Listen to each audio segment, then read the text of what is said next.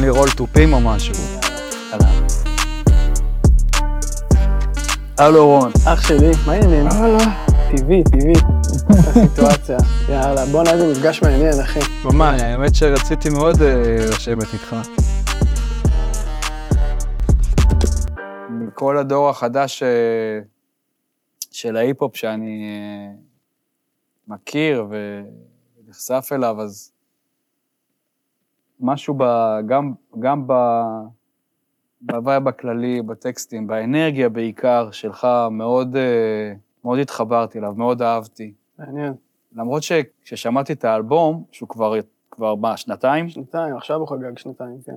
יש כאילו, לא פער, אבל יש הבדל בין הצבע המוזיקלי שלו לבין מה שהייתי מצפה מהאנרגיה שלך שיצא. כי האנרגיה שלך היא של דיסטורשנים, וההפקה המוזיקלית היא אחרת, היא הרבה יותר עגולה, הרבה יותר רכה.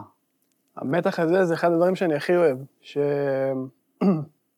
שהטקסט יגיד משהו אחד, אבל המוזיקה תביא משהו אחר, וההגשה תביא, לא יודע, איזה משהו שלישי, וכאילו מה שעושה לי את זה בדברים האלה, תמיד זה המתח בין א' לב', כאילו בין הקצוות.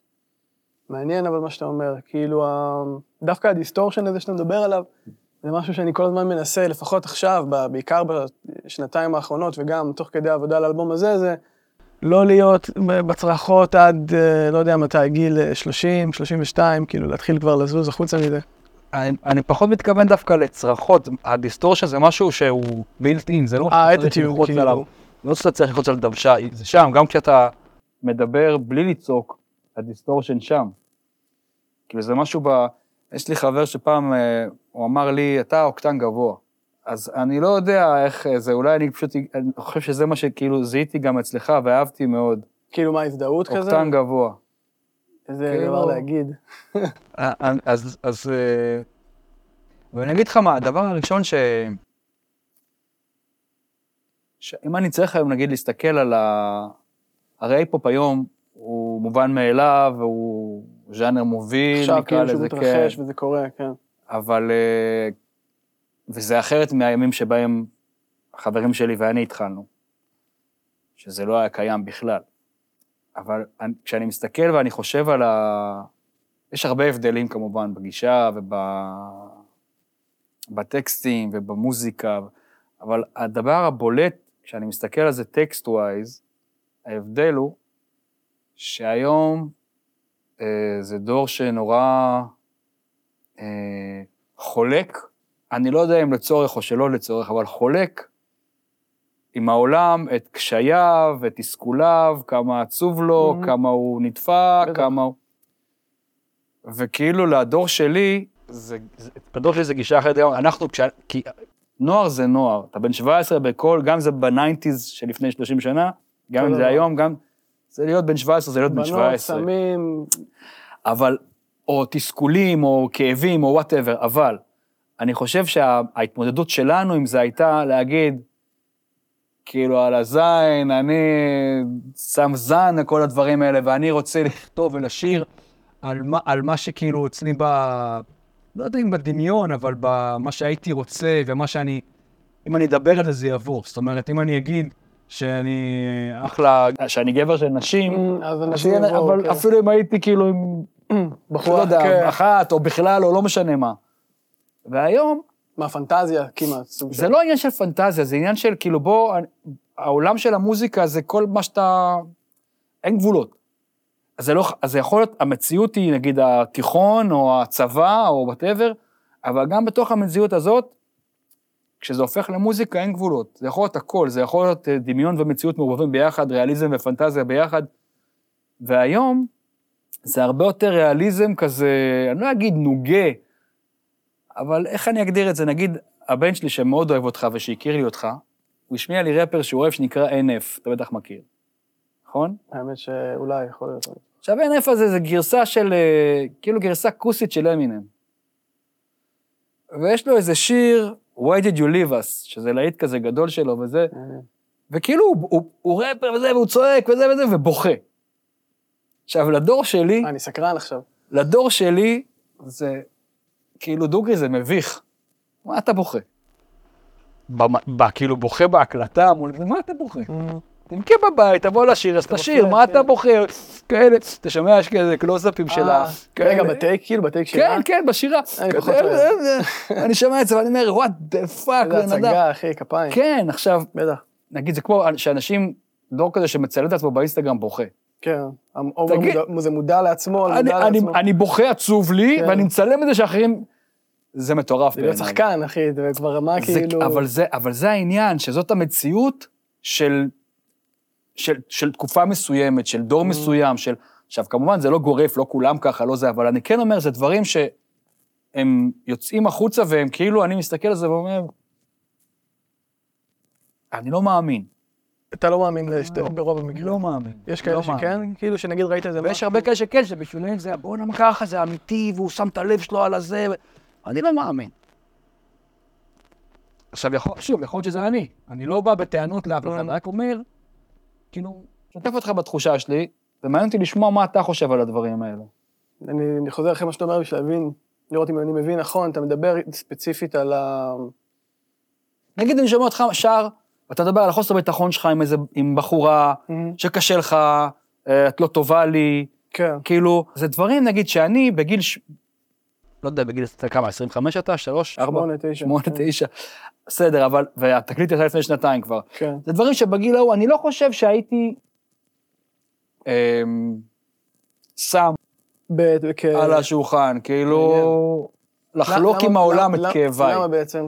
לא יודע, זה מה שאני מנסה לפ- לפצח איתך, לנסות להבין. אני לא אומר שזה לא בסדר. אני אומר, זה בטח, רק בטח. כל דור וכל אומן והגישה שלו. אני יכול לשתף אותך מאיפה זה מגיע אצלי. אצלי זה מגיע מ- מהכרח, כמעט יש לי איזה מין נטייה כזו, לדחוק את עצמי לפינה ולדבר על הדבר שהכי לא נעים לי להגיד בקול רם.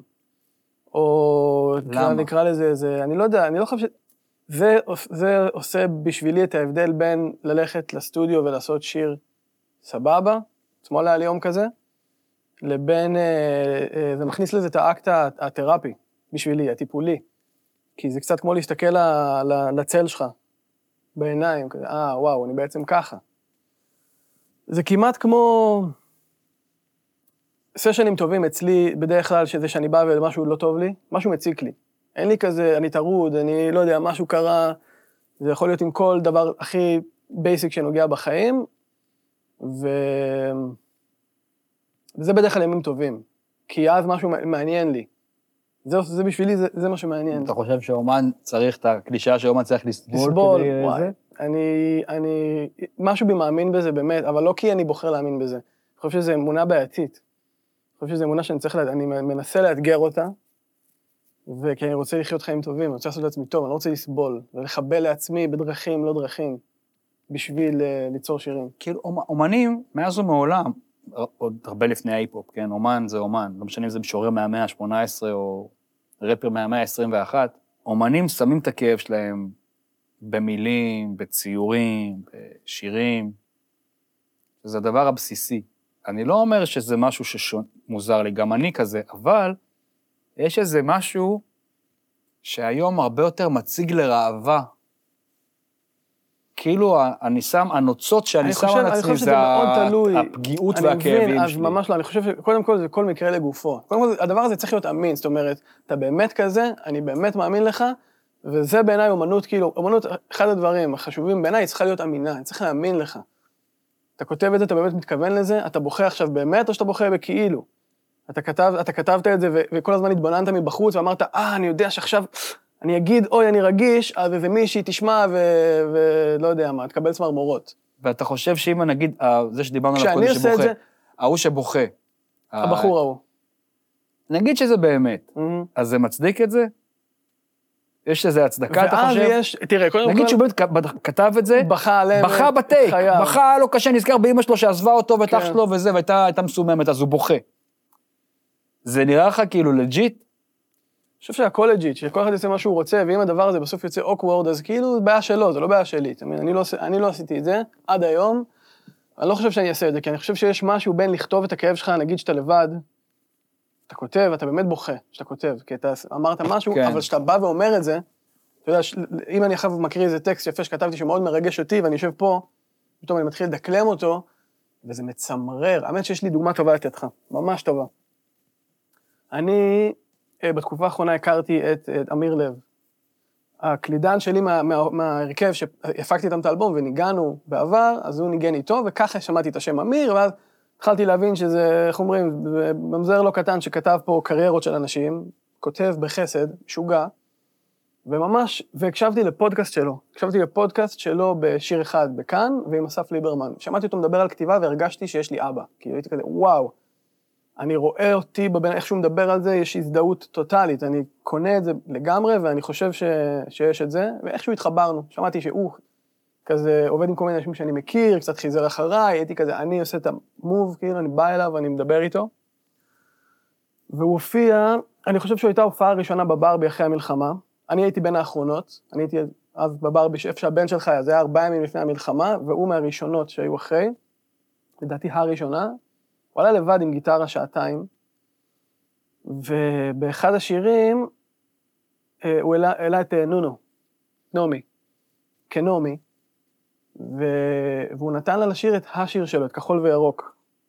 והתחילה לשיר את זה, ובהתחלה הרגשתי, וואי, אני ממש רוצה לשמוע אותו שר את זה. כי רק עכשיו נחשפתי אליו, ופעם ראשונה שאני רואה אותו בלייב, ובא לי לשמוע את זה, והיא התחילה לשיר. ואז אמרתי, וואי, איזה מזל שהוא נתן לה לשיר את זה, כי פתאום הרגשתי מה זה טקסט שהוא כתוב טוב, שזה לא משנה מי שר אותו, זה לא משנה אם הוא בוכה או צוחק, אם זה גבר או אישה, משהו במילים, זה היה בית ספר. אני חושב שזה עונה הכי טוב, כאילו, ל... הבכי לא צריך לבוא, קודם כל, היה שם מרגש בטירוף, אני חושב שבכל שיר מישהו בכה. הבכי זה לא העניין, אני מדבר איתך על משהו שמרגיש לי כאילו... כאילו אנשים מוכרים את מה שיש להם בפנים וזהו. כנות, זה לא פשוט לא? כנות. אתה צריך להיות פייר עם עצמך ולהיות כנה ולהגיד האם אני עכשיו משתף משהו כי אני משתף אותו, או כי אני יודע, זה כואב, זה סקסי, זה יפה, זה אסתטיקה, אני חושב שזה זה טעות. זה, זה, זה, זה, זה, זה לחתור ל, ל, ל, למשמעות של למה עושים את זה, וההצדקה לזה, מה שאתה מרוויח בתור אומן, כאילו, הסיבה בעיניי, שוב, זה הכל שלי, זה כי אתה באמת מסכן משהו. זאת אומרת, אתה אומר משהו שאתה לא באמת רוצה להגיד, אבל אתה אומר את זה. לא כי אתה חושב שזה סקסי. אני, אני, אחת התחושות הכי טובות שלי, אינדיקציות שלי, ש, שאני עולה על משהו, זה שאני כותב משהו, מקליט אותו, ואני מרגיש בכל תא בגוף שזה נורא. זה גרוע, זה מביך, אני משתף, וואי, זה, זה יהיה פשוט מעפן, זה יהיה ליים. לא כי אני בוכה או מקטר. ואז אני, ככה אני מרגיש שאתה בעצם מרוויח את זה.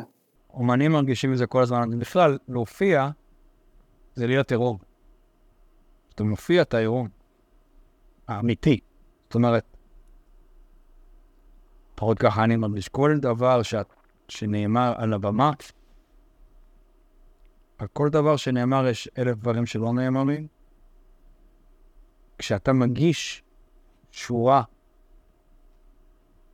אתה שם את כל מה שאתה מול כולם לראות. אתה מדבר על תהליך תרפוטי, אני מדבר על בכלל, אני לא יודע אם זה תרפיה או הכרח. הכרח, אין דרך אחרת. אני לא, אני לא מכיר דרך אחרת, חוץ מלהגיד מה שאני... יש איזו שורה אצלך שאהבתי שמהנשמה, מה שהנשמה... מה יוצא מהנשמה יוצא גם מהפה. אוקיי. ולי יש שורה, הלב שלי כותב מה שהפה שלי מדבר. אז נורא אהבתי את זה, כי זה אמרתי, אתה יודע, כל אחד אומר את אותו דבר. בדרכו שלו. בחוויה שלו. כל שיר הוא לשים את הנשמה שלך ואת הבפנופו שלך בחוץ. החוץ בפנים והבפנים בחוץ. הכל חשוף. ובהופעה זה הכי בולט. כי הופעה היא לא בדאווין של תראו אותי. ההופעה היא כל מה שאני, כאדם, כאומן, כיוצר, ככותב, כמו שאני תופס את עצמי, הנה פה, take it or leave it, זה בכלל לא משנה כבר, אני שם את זה פה. זה העניין, שאני שם את זה פה. זה, זה ככה אתה מרגיש בהופעות עד תמיד, היום? תמיד, איזה קטע. תמיד. וזה... נוח לך בהופעות? אתה מרגיש שזה ה- זה האזור שלך? קודם כל כן, לא יודע אם נוח זה המילה, אבל זה המקום שלי, זה מה שאני עושה, זה מה שאני. אני כן יכול להגיד לך ש... אני תמיד אומר שמתוך ה-24 שעות ביום, השעתיים שאנחנו חיים באמת, זה על הבמה. באמת? שזה כאילו, כי זה to the fullest. מה אתה אומר? זה עד הקצה. אין אה, עבודות בית, אין לגדל משפחה, אין אה, דוג... פרנסה, אין אה, אוטו, אין... אה, הכל נמחק, וכל מה שיש, זה הבן אדם והשירים. זהו. אין כלום חוץ מזה, וזה... זה, זה כאילו לזקק את החיים. מה זה אומנות? אומנות זה כאילו הניסיון לזקק את המהות של החיים שלנו ליצירה. כי אתה מנסה בשלוש דקות לשים את החיים. והחיים הם לא שלוש דקות, אבל להבין משהו אמיתי מהחיים בשלוש דקות. כן, כן, אני מבין. אז הופעה זה הזיקוק, התמצית, המהות של החיים שלנו. ולפחות. שלי, אוקיי? כשאני מופיע, אני מדבר בשם עצמי. והרבה מאוד שנים גם היה לי מאוד uh, משעמם בהיפ-הופ. היה שלב שבו עשיתי switch בכלל וזזתי משם, כי פשוט נהיה לי משעמם. מתי זה היה בערך? זה התחיל כש... עשיתי אלבום עם הרכב שנקרא Useless ID, זה הרכב פאנק. פאנק אה, פופ, פאנק רוק, תקרא לזה שאתה רוצה. זה היה לפני 13-14 שנים. כאילו אחרי שעשיתי את אה, מדברים על שלום, ואת עוקף מלמעלה, Mhm. ואת האלבומים, האלבומי סולו שלי הראשונים, את ההיפ-הופ, ופתאום הרגשתי שגם בהיפ-הופ העולמי, וגם בהיפ-הופ המקומי, נהיה לי פה כאילו, הרגשתי שמיציתי, שהדבר הזה דורך במקום שהוא... Mm, הפסיק לרגש אותי, הפסיק לעניין אותי, ורציתי דברים אחרים, ופתאום מצאתי את הפאנק, פתאום מצאתי את ה singer songwriting אחר, Mhm. כי גם היפ-הופ זה כזה, הרי אנחנו טרובדורים. תמיד היו טרובדורים, גם לפני 600 שנה היו טרובדורים שהלכו בין קהילות ושרו, סיפרו מה הולך בעולם, סיפרו מה הולך ב- בעיר השכנה. אז הם שרו את זה וסיפרו את זה, וזה מה, שרפר, רפ, מה שרפרים עושים, זה לא משנה אם זה ז'אק ברל או אמינם. זה אומנים שמדברים, מספרים את החיים שלהם, זה sing, singer songwriter, זה מה שזה. ואז גם עברתי ל... אמרתי, אוקיי, אני רוצה לשיר, טכנית לשיר, מהמם. מה שכל החיים נרתעתי ממנו, גם כמחאה, גם מתוך פחד, שכאילו אני לא יכול לעשות את זה מספיק טוב. פחד. קודם כל. פחד, אבל גם ככאילו אמירה, זין על השירה, כולם שרים, אני כן. אעשה משהו אחר. לגמרי, אבל אז פתאום יש מלא שעושים היפ-הופ, עכשיו זין על ההיפ-הופ, אני אעשה משהו אחר. לגמרי. זה כאילו היום החתרנים, זה לא האנרכיסטים השמאלנים, זה מישהו הולך עם כיפה ואומר, טוב, אני חוזר לבית כנסת ואני הולך לקידוש אצל אבא שלי, זה כבר נהיה כאילו חתרנות היום.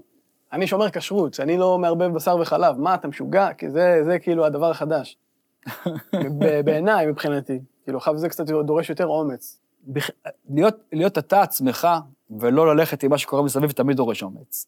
מוזיקלית, חברתית, סוציולוגית, whatever. להיות מי שאתה, ולא להיסחף עם מה שכולם צועקים מסביב, זה להיות, להיות אמיתי דורש תמיד אומץ. להיות נאמן לעצמך דורש אומץ. הכי מעניין גם. אז למשל, אני יכול לספר לך ש... נגיד, אם אנחנו מדברים על הדברים שאני עשיתי, כשהלכתי ועשיתי דברים כמו לב חופשי, או ילד של אבא, שזה דברים שכאילו, זה מה שרציתי לעשות, זה מה שהרגשתי שאני Mm. רוצה להגיד. פתאום אנשים שהלכו איתי שנים אמרו, מה, זה, זה, זה לא ראפ, זה לא זה, כן. וזה, וזה. אבל זה מה שאני רוצה לעשות, זה מה שרציתי, אף אחד לא ביקש ממני, אף אחד לא אמר לי, בוא תעשו להיטים. אף פעם לא עניין אותי, אני תמיד כותב מה שאני רוצה, מה שאני מרגיש. ו- ודווקא זה, זה היה חשוב לי, כאילו, אני מודה שהפריע לי שאנשים שהלכו איתי שנים לא הבינו את זה. אתם לא מבינים שתמיד אני עושה מה שאני רוצה, וגם עכשיו, גם אם זה לא מוצא חן בעיניכם, מצד שני, אומן, עם הקהל שלו, זה מערכת יחסים. אתה לא... אתה לא יכול להתעלם, אתה גם לא מערכת רוצה יחסים להתעלם. עם המון אנשים, זה לא מערכת יחסים כן. עם בן אדם. כן, אבל אומן, מערכת היחסים שלו הראשונה והאמיתית עם עם עצמו. עצמו. תמיד. קודם כל להיות נאמן לעצמו. לא נאמן לעצמך, כל מה שאתה תעשה עם אחרים זה לא מעניין, זה לא אמיתי, זה לא רלוונטי. אתה חייב לעשות מה שאתה חייב אני לעשות. בעיניי זה הופך להיות, זה מגדל קלפים, כאילו זה קורס, אתה חייב שיהיה לך איזה בסיס, זאת אומרת שגם אם יגידו לך, אני, אם אני עושה משהו שאני מאמין בו, אה, זה לא משנה מה יגידו, מי יגיד, כאילו, זה, אתה יודע, אליהו הנביא יכול לרדת להגיד זה לא טוב, אני אגיד, שמע, אני יודע מה אני עושה, אני מאמין בזה עד הסוף, ו, ושום דבר לא יזיז את זה. זה הכי חשוב. צריך לעמוד חזק, הדבר הזה. כי יש הרבה שיקולים למה כן ולמה לא, וזה כן יצליח וזה לא יצליח, ויאהבו ולא יאהבו, ווואלה, אם זה היה ככה, אז לא, לא היינו זזים קדימה. לא אני, אני. לא הייתי עושה את, ה- את הפרויקט שאני עשיתי. לא היינו עושים כלום. לא הייתי עושה אותו, הוא, הוא, הייתי מוקף ב... בהתחלה המון רעשים ופחד, כי הייתי מאוד, אה, שמעתי מאוד מה שקורה, היפו בסצנה באותה תקופה, ואז אמרתי, טוב, אני חייב לעשות קאט, אני סוגר את האינסטגרם, אני לא שומע כלום, לא מדבר כלום, אני חי את החיים שלי, את העבודה, מה שקורה איתי בחיים באותה תקופה, עם משפחה, יש צרות, אין צרות, דברים טובים, דברים פחות טובים, ואני חי את זה, ומה שיוצא אני מרוצה, כאילו, ממש לוקח את זה עד הקצה, את מה שאני אוהב. ובדיוק את הדברים האלה, גם אותו אישו עם שירה, אני רוצה להיפתח יותר, רוצה... רוצה ללכת יותר למקום הזה, ואני בטוח שלאנשים יהיה קשה עם זה. מי האומנים שאתה אוהב לשמוע? אה, תמיד מה שאני עושה זה אני שולף את הספוטיפיי, כזה לראות מה שמעתי כזה אה, אתמול, שלשום, לפני שבוע. אה, דברים שהולכים איתך שנים, שאתה אומר, זה ה... שנים, אני גיליתי את אביתר בנאי שלפני, לא יודע, ארבע שנים, חמש שנים אולי, משהו כזה, וזה שינה לי פאזה, כי אני הייתי כל התיכון ואחרי רק היפ-הופ, אל תדברו איתי בעברית בכלל, אתם, איך אתם עושים את הדבר המשעמם הזה, הייתי היפ-הופ, היפ-הופ, היפ-הופ, הדבר הכי גדול ומטורף שקרה בעולם, ואז ההפך הגמור התייבש לי לגמרי, מהיפ-הופ לא הייתי מסוגל, הרגשתי שאני משתעמם. לא אומר שום דבר על המוזיקה, אומר לא, נטו ברור, עליי. חשוב לי לא. להגיד את זה, אתה יודע, כי אנחנו מדברים פה בפורום, ולפעמים הדברים האלה יכולים להתפרש באיזשהו אופן, זה ממש, אני הרגשתי שזה לא מניע אצלי כלום, ועכשיו אני נפתח כזה לדברים חדשים יותר, אני רוצה טיפה, גם לחדש טיפה את האיידולים שלי, אני עובד על מוזיקה חדשה, אני רוצה לזוז. אז אה, אלון עדר, אני נדפק ממנו ממש, שהוא כותב אה, מטורף, מוזיקאי מדהים. גם ההיכרות שלי לאחרונה עם אמיר לב, אני פתאום נכנס לכתיבה שלו, לא רק בדברים שהוא כתב לאנשים אחרים, אה, אבל יותר מהעולמות האלה, פחות, פחות מהיפ-הופ, זה פחות אה, נוגע לי. אני חושב שבאופן טבעי ה- ה soul שלי הולך ל singer songwriter. ו Zach Bryan כזה למשל, שעושה... סוג- זה, הוא מגיע מעולמות הקאנטרי, זה לא ממש straight country כמו שאנחנו מדמיינים. זה, זה משהו חדש, אבל זה singer songwriter, ו... זה דברים שממש עושים לי את זה בגדול. היפ-הופ אני... היפ-הופ מחו"ל כרגע, לא מעניין פחות. אותי כמעט בכלל. פחות, פחות. אני מאוד אוהב, אה, אמרת קודם את ז'אק ברל למשל, ז'אק ברל או דויד בואי, או אנשים שכאילו... נגיד דיוויד בואי, זה אומן שתמיד חיפש, אני מאוד מבין את זה, נגיד, אני מרגיש ככה גם על עצמי, זה תמיד לחפש את הדבר הבא שלא יהיה כמו. זאת אומרת, אם עשיתי, ואני שוב מדבר על עצמי רגע, סליחה, אם עשיתי שב"כ, שזה היה vibe מסוים, ואז בשב"כ השני פתאום זה היה צבע אחר, בשב"כ השלישי זה בכלל היה סאונד שונה לחלוטין, ואז הסולו שלי הראשון היה סאונד מסוים, והסולו השני חיפש דברים אחרים, והסולו אחרי זה היה אקוסטי, ואחרי זה זה הלך להיות פאנק, ואחרי זה לזוז, זה הלך להיות... לזוז, לזוז, כן, כל הזמן. כל הזמן, כאילו- כי אני, א', אני משתעמם מהר, וב'. אם אני אעשה משהו שכבר עשיתי, אז כאילו אני מרגיש בזה? שאני חוטא כלפי עצמי. בטח. אז דיוויד בוי למשל, במובן הזה זה השראה מאוד גדולה. זה אומן שתמיד חיפש את הדבר הבא, בין אם זה בתקופתו, זה עבר מהרוק שלו, לפתאום הוא עשה new wave, או אחרי זה דיסקו, או אחרי זה jungle. הוא תמיד נשאר דיוויד זה בוי בתוך כן. כל הדברים שהוא עשה, והוא. חיפש, הוא חיפש, הוא חיפש, כאילו דברים שמדליקים אותו, כי זה מה שאומן צריך לעשות. מהמם. יש גישה שאומרת, אה, אם אומן עושה משהו שהקהל לא אוהב, אתה אמור לתת לו את אותו דבר, ואני ממש, אני לא מסוגל עם זה. אני חושב שזו טעות. ואני חושב, ש- אני חושב שאנחנו חיים בשוק מוזיקלי שבו הוא בעיקר כזה. הוא בעיקר כזה. אומנים שמחזיקים דרך ארוכה, פה, מעט מאוד מהם הם כאלה שמשתנים זזים. וזזים, מעט מאוד. וגם הקהל וה... נקרא לזה תקשורת, אני לא יודע, הם, הם כאילו לכאורה אומרים, כן, בואו משהו חדש, אבל בעצם הם רוצים את אותו דבר. מהמם. אם אתה זז הצידה, זה כאילו לא בא טוב להרבה מאוד. כמו שדיברנו קודם על השינויים ש- שאומן עושה, מתי זה נהיה עניין? כשיש לך מה להפסיד. לגמרי. כשאין לך מה להפסיד, זה נורא קל להחליט. כן. אני היום זה, מחר אני זה, מחרתיים אתה ככה. נכנס זה- לאולפן, הכל בטוח, נלך על הזה הכי בטוח, ונגיד את זה, וזה הכי הגיוני להביא את זה, כי זה קורה עכשיו שמה. אבל. כשיש לך מה להפסיד, כשיש, כבר עשית משהו והגעת לאיזה מקום ויש לך קהל ויש לך הכרה, ו- כן, שמה זה נהיה קצת, שמה זה נהיה מורכב. אני, אני, ח, אני כאילו. חזק בנקודה. הזאת. פחות עכשיו, אבל בשנתיים האחרונות זו התמודדות מאוד מאוד גדולה שלי, אה, איך אני מתמודד מול הדבר הזה, שפתאום יש קהל יותר, ופתאום יש כרטיסים, וברוך השם מצליחים למלא מקומות, מה יהיה עם הדבר הבא? אני אמשיך, לא אמשיך? זה משהו שאני עכשיו מתמודד איתו חזק, ומשתדל לא לתת לזה יותר מדי להשפיע. אני חושב שאני פשוט מתבגר, במילים אחרות, בתוך הדבר הזה, להיות זן מול הדבר הזה, מול התשומת לב, מול הכרטיסים, מול הפחדים, ולהמשיך לעשות, ללכת בדרך, בעיניי, אחת המפחידות, כאילו, להביא את הדבר החדש, לזוז, להשתנות, פחד הוא מנוע חזק. לגמרי. הכי חזק. גם לשתק, זה יש בחירה, זה מה שאתה עושה עם זה, אבל אם אתה כן. משתמש בו כמנוע, אז הוא מנוע חזק כי הוא מטיס אותך. לי הוא עושה כאילו רק טוב. זה ו- ומאבק. אם אני במקום שלא נוח לי בחיים ואני מרגיש שהמים מגיעים לי עד לפה, פתאום זה מוציא לי את ההכרח. אני חייב, אני חייב לעשות משהו יותר טוב, אני חייב, ל... אני פשוט חייב, אני חושב שהדבר הכי חשוב לגמרי. שאומן יכול לג- לגבש לעצמו, זה לעבוד עם דדליין. מעניין. לעבוד עם דדליין. דווקא כאילו דדליין. חייב. למה? כי אם אתה... דרך אגב, גם אה, לצורך העניין, אתה עושה אלבום ויש לך עכשיו, סתם, הגעת לשלב המיקסינג. יש כאלה שעושים עוד ועוד ועוד ועוד יום ועוד. על מיקסים לא, או על היצירה? כמה שעות? נקסט. כי אם אתה... עכשיו, כמובן שזה לא גורף, יש מקומות שכן נכון להתעכב וזה, אבל בגדול, אומן צריך דדליין, כי זה מכריח אותו לתפקד.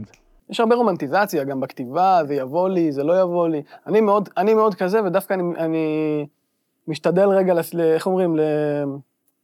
לערער על, על התפיסות האלה. אומנים זה אנשים שצריכים לפעמים אנחנו צריכים. בדיוק, זה כמו שלפעמים אנחנו, אנחנו, לפעמים אנחנו צריכים את המנהלים, לפעמים אנחנו צריכים את המישהו שיבוא ויגיד, כאילו בין אם זה ניהול או בין אם זה תן גז על זה. אני בדרך כלל פחות אה, חי עם כתיבה, אני כזה חי עם החיים, ועכשיו אני ממש נכנס לתקופה של קצת יותר משטר על הדבר הזה, ואף פעם לא הייתי ככה, אבל אה, אני מבין שיש פה איזה עניין שאני צריך רגע לזוז, וזה זמן טוב לתפוס את זה בידיים ולהגיד, אני מפנה זמן, כאילו, אתה יודע, מאוד עסוק, עבודה, עניינים, מוזיקה, תוכניות שאני רוצה לעשות, חייב לפ... אין לי זמן, לקום בחמש בבוקר.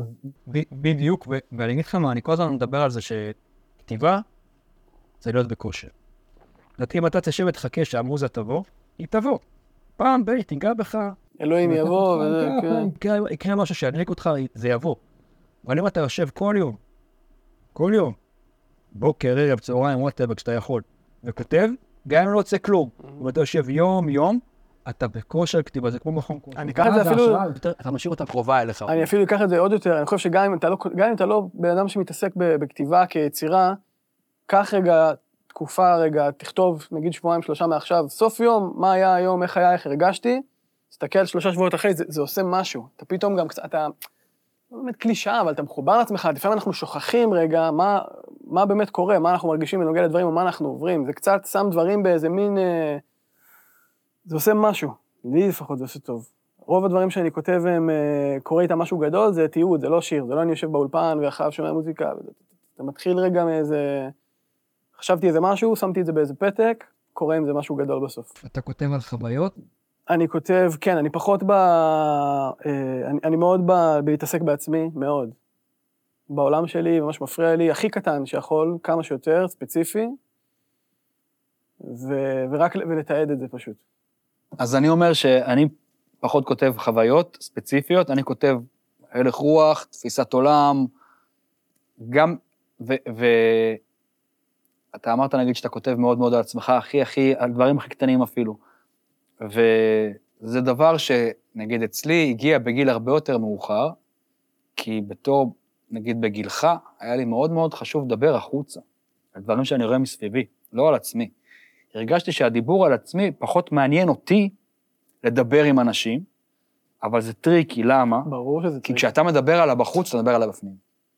אם אני. מדבר על מה שאני רואה בחוץ, על מה שקורה בעולם סביבי, אני מדבר עליי. ולזה התכוונתי גם קודם שאמרתי שאנחנו, שאני מרגיש עירום על במה. כשאני מוציא שיר, כאילו רואים לי הכל. אני עומד ככה וכאילו, זה מה יש. לטוב, לרע, זה מה יש. ואף פעם לא כתבתי שיר על חוויה ספציפית, חוץ מפעם אחת אולי על, על, אה, על איזה טריפ. שיר ש... שנקרא כל הנושאים, שיר שמופיע באלבום שנקרא עוקף מלמעלה.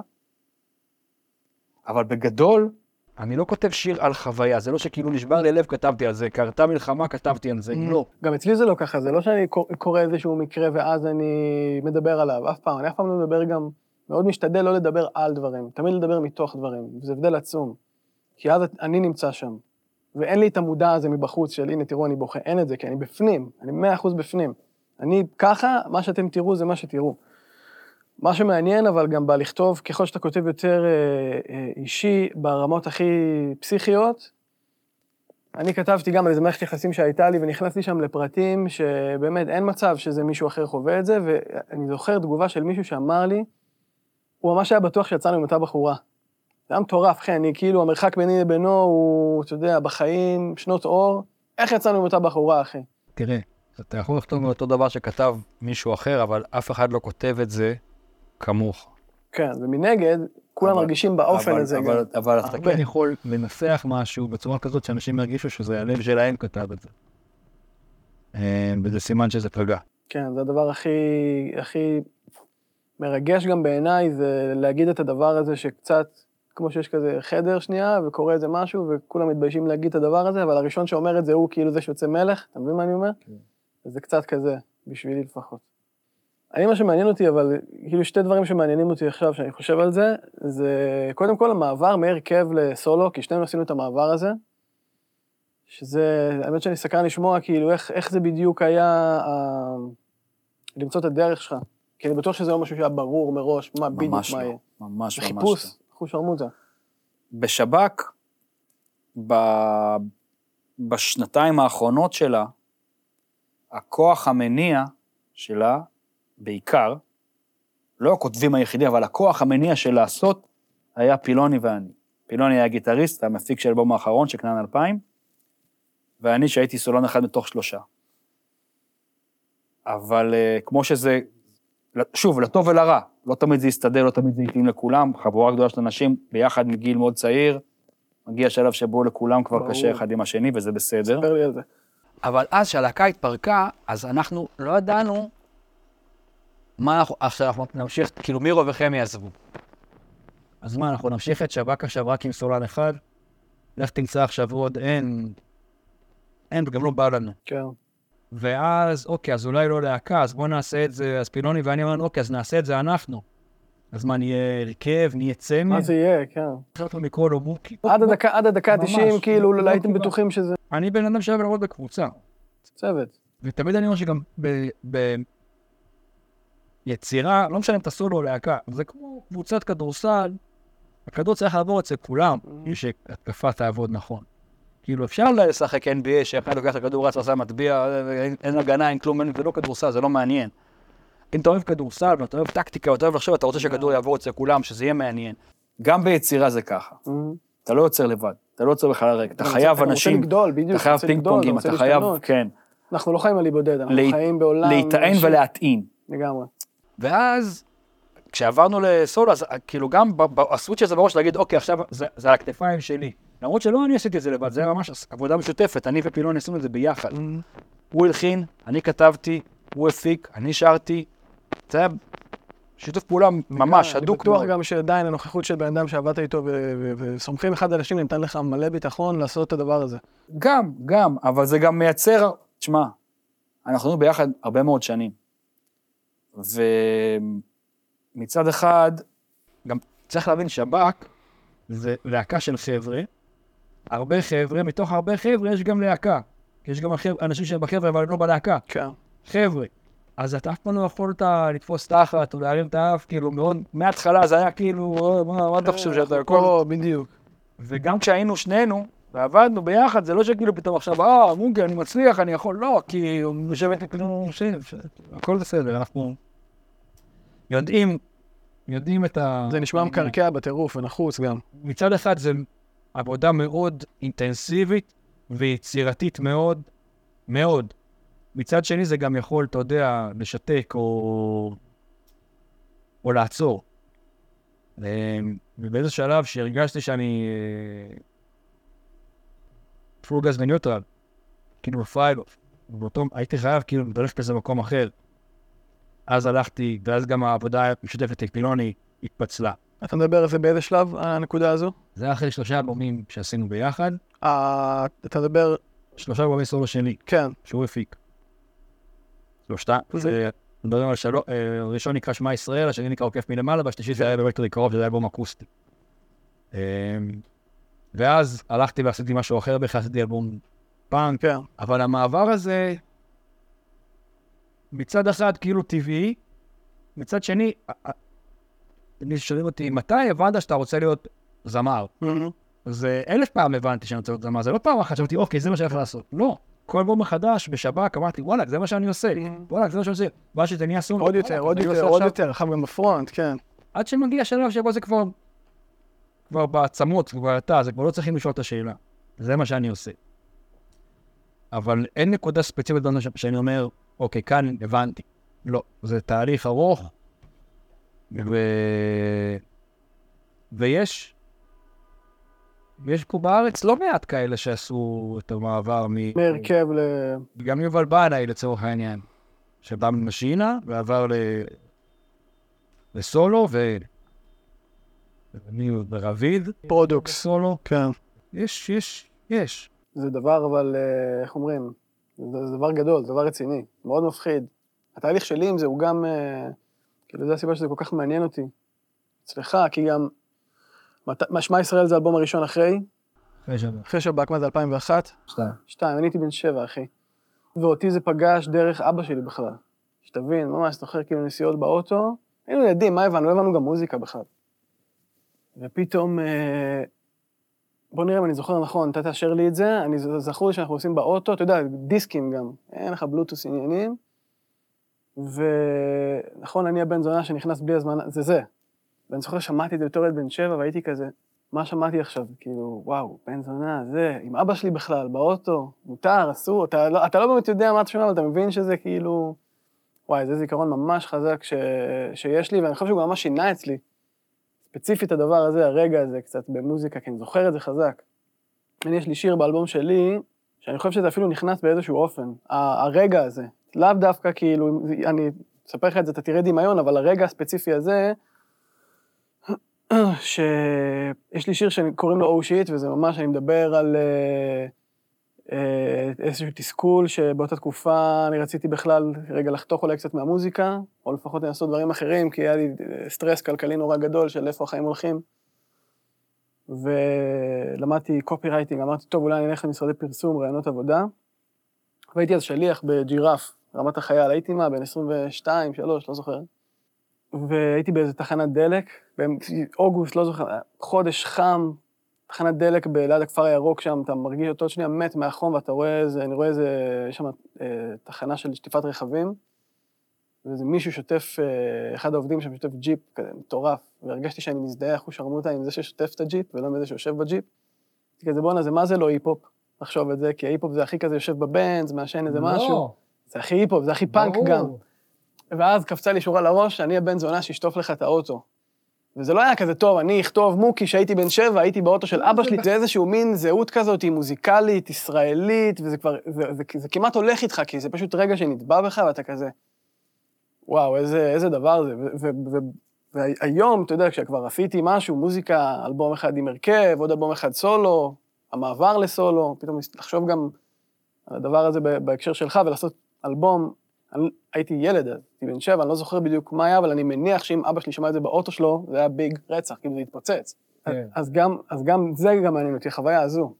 אה, תראה. כי אז אתה היית, יש תהילה לשב"כ, ואנחנו שב"כ, ועכשיו, תראה, בגיל מאוד צעיר, שב"כ התפוצץ. הייתי... האלבום הראשון יצא כשהיינו חלק בתיכון, חלק בצבא, היינו ילדים. והוא הצליח מאוד בשטח. אה, ברדיו היה הרבה יותר קשה. אז היה רדיו, לא היה, אתה יודע, כן. לא. לא היה יוטיוב, לא היה... אז הרדיו הייתה הדרך לצרוך מוזיקה. אז האלבום הראשון התפוצץ, היינו מגיעים להופעות 1,500 איש בפנים, 2,000 בחוץ, הולכים הביתה. כן, מטורף. זה מספרים לא הגיוניים, כאילו, היו בין דברים כאלה. אין דברים. כשאתה שולח אלפיים איש הביתה זה לא קורה. אין דברים כאלה. אמ, אז מאוד הצליח בשטח, ו... אבל... וגם אז אני כבר עבדתי בחנות, חנות דיסקים, ואז האלבום השני הגיע, שצירפנו את נמרוד ומירו וחמי עזרו פעם ראשונה, נמרוד רשף הצטרף, ושם זה כבר היה פלטינה, זה היה מטורף. זה. היה משוגע. כן. ואז האלבום השלישי בא, הוא היה כישלון משחק, עד נופל וקם. נפל. נפל ולא קם, כן. התרסקנו, אף, לא, אף, אנשים לא באו להופעות, היינו כאילו, איזה חוויה קשה. שנייה, שנייה לפני זה היינו כאילו הדבר הכי מטורף פה, ופתאום זה נגמר, ברגע. כן.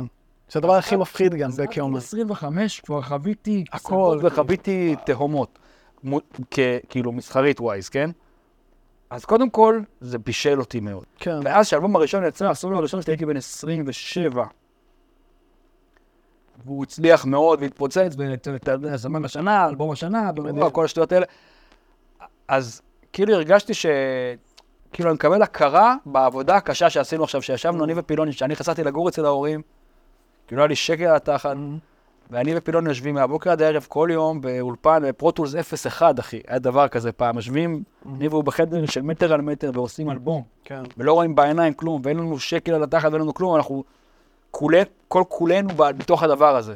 ואז כאילו שזה הצליח מאוד, וזה כי הרגשתי שאנשים מכירים בעבודה הקשה ובזה, וזה עובד כי זה צריך לעבוד. וכשבאו אלבומים שלא הצליחו, אז שוב, כבר הייתי, הרגשתי שאני מכיר את העולם מהמסע הזה. זה דבר שהוא... מצד אחד, אתה, אתה לא מתרגל לזה אף פעם. קשה. מצד שני, אני יכול להגיד לך ש... וראיתי עוד מישהו שמדבר על זה, מהצלחה, אתה לא לומד לא כלום. לומד כלום. וזה הכי מדהים שיש, כי הצלחה רק גורמת לך, כאילו, שיינה- מכניסה פחדים, מכניסה... שלא ייקחו לי את זה, שלא יעלה. יש לך מה להפסיד. בדיוק, יש לך מה להפסיד, יש לך את. ההצלחה הזאת להפסיד. כן. כשאתה נכשל, גם יש משהו, אני חושב, לא יודע, נקרא לזה לצורך העניין פולני, כאילו, להיכשל אני יודע. להיכשל אני יכול, אם אני נכשל, אני בקרקע הבטוחה שלי. אני, זה לא הצליח, בסדר, אני...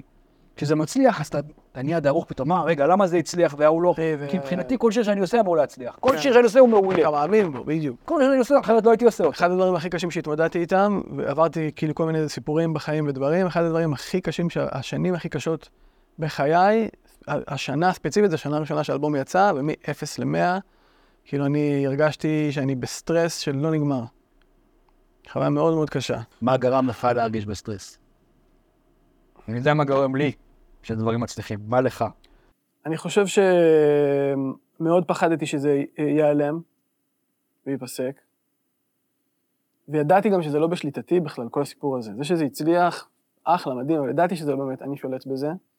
אז זה עושה איזה מין קיבוץ כזה, לא, לא הייתי cool עם זה. כל הזמן, התשומת לב, ופונים אליך עוד, ואתה יודע, מ-0 ל-100 אני הייתי בן אדם סופר אנונימי, אני הייתי, שוב, חוזר לשליחויות בג'ירף, עם אותה קסדה שאני על הקאבר, זו בדיוק אותה קסדה שהייתי עובד איתה, וככה אנשים, אף אחד לא הכיר אותי, אתה לא מעניין אף אחד, ובשנייה, האנשים רק מחכים לראות אותך, ופתאום גלגלצ, ופתאום איזה עיתון, ופתאום אנשים, והופעה ראשונה, אתה פותח, לא יודע, חודש אחרי שהאלבום יצא, ואנשים, אתה יודע, אמא שלי, אבא שלי, אנשים היו שם בהלם, שמכירים בכלל את המילים, אני ידעתי שזה טוב, ידעתי שזה מה שיהיה בהופעה, אבל האינטנסיביות של הדבר, ההתלהבות מהדבר, החוסר יכולת להכיל את זה בקוליות, אני פשוט מסתכל אחורה על התקופה הזאת ואני אומר, אז חשבתי שוואו, אני איש גדול, איזה הישגים, איזה זה, ילד, כאילו מול הדבר הזה, ילדון. פתאום מתכווץ ואתה...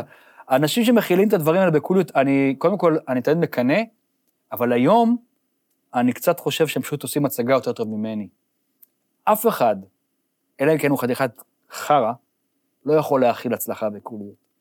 אתה כל הזמן, קודם כל יש את העניין הזה שאתה, הר- אני לא יודע לגביך, אבל אני מרגיש שהרבה מאוד פעמים, ואני דיברתי על זה עם הרבה אנשים אחרים, כאילו עוד שנייה מגלים שזה בעצם לא כזה טוב. בטח, עוד שנייה עולים עליי. כן, אימפוסטר סינדרום. עוד שנייה. עוד שנייה קורה, אלבום הבא, השיר הבא, המשפט הבא. עכשיו, היום אין לי את זה. היום אני יודע, ב- בעולמי, אז לא בחוץ, אני לא אלך בחוץ ואגיד, בואנה, אני מעולה. זה." כשהייתי ילד, מהפחד שיגידו, בואנה, הוא חרא, הייתי הולך ואומר, אני מעולה, אני מעולה. היום, מאיר אריאל, אדם צועקת בעולמי- שחסר לו, זה קלאסי. אז היום בעולמי אני יודע מה אני שווה, אני לא צריך להגיד את זה בחוץ, אני יודע לטוב ולרע. אבל הדבר הזה, מי שאתה חושב שמכיל את זה בקול, או שהוא חתיכת חרא, או שהוא שחקן ממש טוב. אי אפשר להכיל את זה ב cool. אני חושב שהשאיפה לדבר הזה היא חשובה.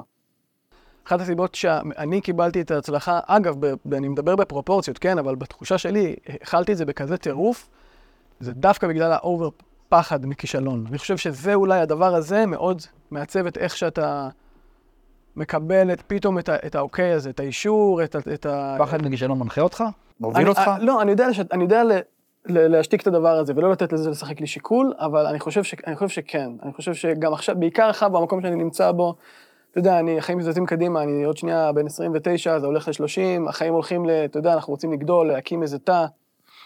צריך גם, צריך אמצעים לדבר הזה. כל מה שאני יודע לעשות זה מוזיקה, לא למדתי דברים אחרים באמת. אני צריך את ה... אני, אני ממש מרגיש פתאום איזה הכרח, שוב, חוזר לאותו הכרח, להמשיך לעשות מוזיקה שאני אוהב, שזה ימשיך לגדול, אינשאללה גם להתפרנס מהדבר הזה בשביל לקיים את החיים שלי האמיתיים, כאילו החיים עצמם, שזה התא המשפחתי, זה הכיוון שהחיים הולכים אליו. אתה יודע, זה מזכיר לי שבתקופה שבין הפירוק של שב"כ לאלבום הסולו הראשון שלי, אמרתי לך קודם, חזרתי לגור בבית של אימא, כאילו, ו... ואימא שלי עד היום מחכה שאני אהיה לי מקצוע, כן. אמיתי. ואז היא אומרת לי, תשמע, יש לי מהעבודה, היא עבדה בבנק לאומי, במחשבים שם. היא אומרת, יש לי מהעבודה עד גיל 25 או משהו כזה, אה, לימודים לילד כן, באיזה הנחה גדולה, במחיר כזה נמוך, לא יודע. מצחיק. אתה חייב ללכת ללמוד. די, גמרת עם מוזיקה, והקה התפרקה, לך תלמד. ואני, שוב, מתוך, אולי גם מתוך הפחד הזה, של מה יהיה עכשיו, הלכתי ללמוד. הלכתי לאוניברסיטת תל אביב, למדתי ספרות והיסטוריה. שזה דברים שתמיד אהבתי גם בבית ספר, ספרות, כי תמיד הייתי מאוד אוהב לקרוא. היסטוריה זה היה כאילו התחביב שלי. אני יכול להגיד לך שיצאתי מהאוניברסיטה, יצאתי אחרי שנה, כי כבר האלבום היה מוכן וכבר יצאנו לדרך. לא נגעתי בספר איזה שנתיים אחרי זה, כי האוניברסיטה הוציאה לי את החשק לגעת בספר להרבה מאוד זמן, כי כאילו הגישה של האוניברסיטה הייתה שהספרים קיימים רק בשביל להצדיק את התיאוריות האקדמיות שלנו. זה בולשיט, זה משהו מגוחך. אבל היסטוריה היה מרתק. הייתי גם סטודנט אה, כאילו שאהב את הזה, אז נהניתי מזה, אבל אני אומר שוב, אז הלכתי לשם, כי כאילו צריך ללכת ולעשות כן, משהו. עכשיו, אני לא יודע מה יהיה מחר. החוסר ידיעה הזה שולח אותך לכל מיני מקומות, אתה לא יודע מה יהיה איתם. זאת אומרת, אחרי ש- שיצאתי מהלימודים, אמרתי, איזה טעות, אתה הולך ללמוד, בזבז, לא. היום אני מסתכל, אומר, איזה מזל שעשיתי, למרות שזו הייתה רק שנה אחת. כי למדתי הרבה, לא על המקצוע שלמדתי, למדתי על עצמי, על כן. המחויבויות שלי, על היכולות שלי, על מה אני אוהב, מה אני לא אוהב. אתה הולך, אתה מכיר אנשים פתאום, מאיזה... ואני זוכר את עצמי יושב על הדשא בהפסקות, וכותב לפני דברים על שלום, נגיד, אוקיי? אז יכול להיות שזה לא היה קורה בלי, ה... בלי הלימודים, אתה מבין מה אני אומר? בטח. אז אני אומר, לפעמים הפחד מכישלון הוא חיובי.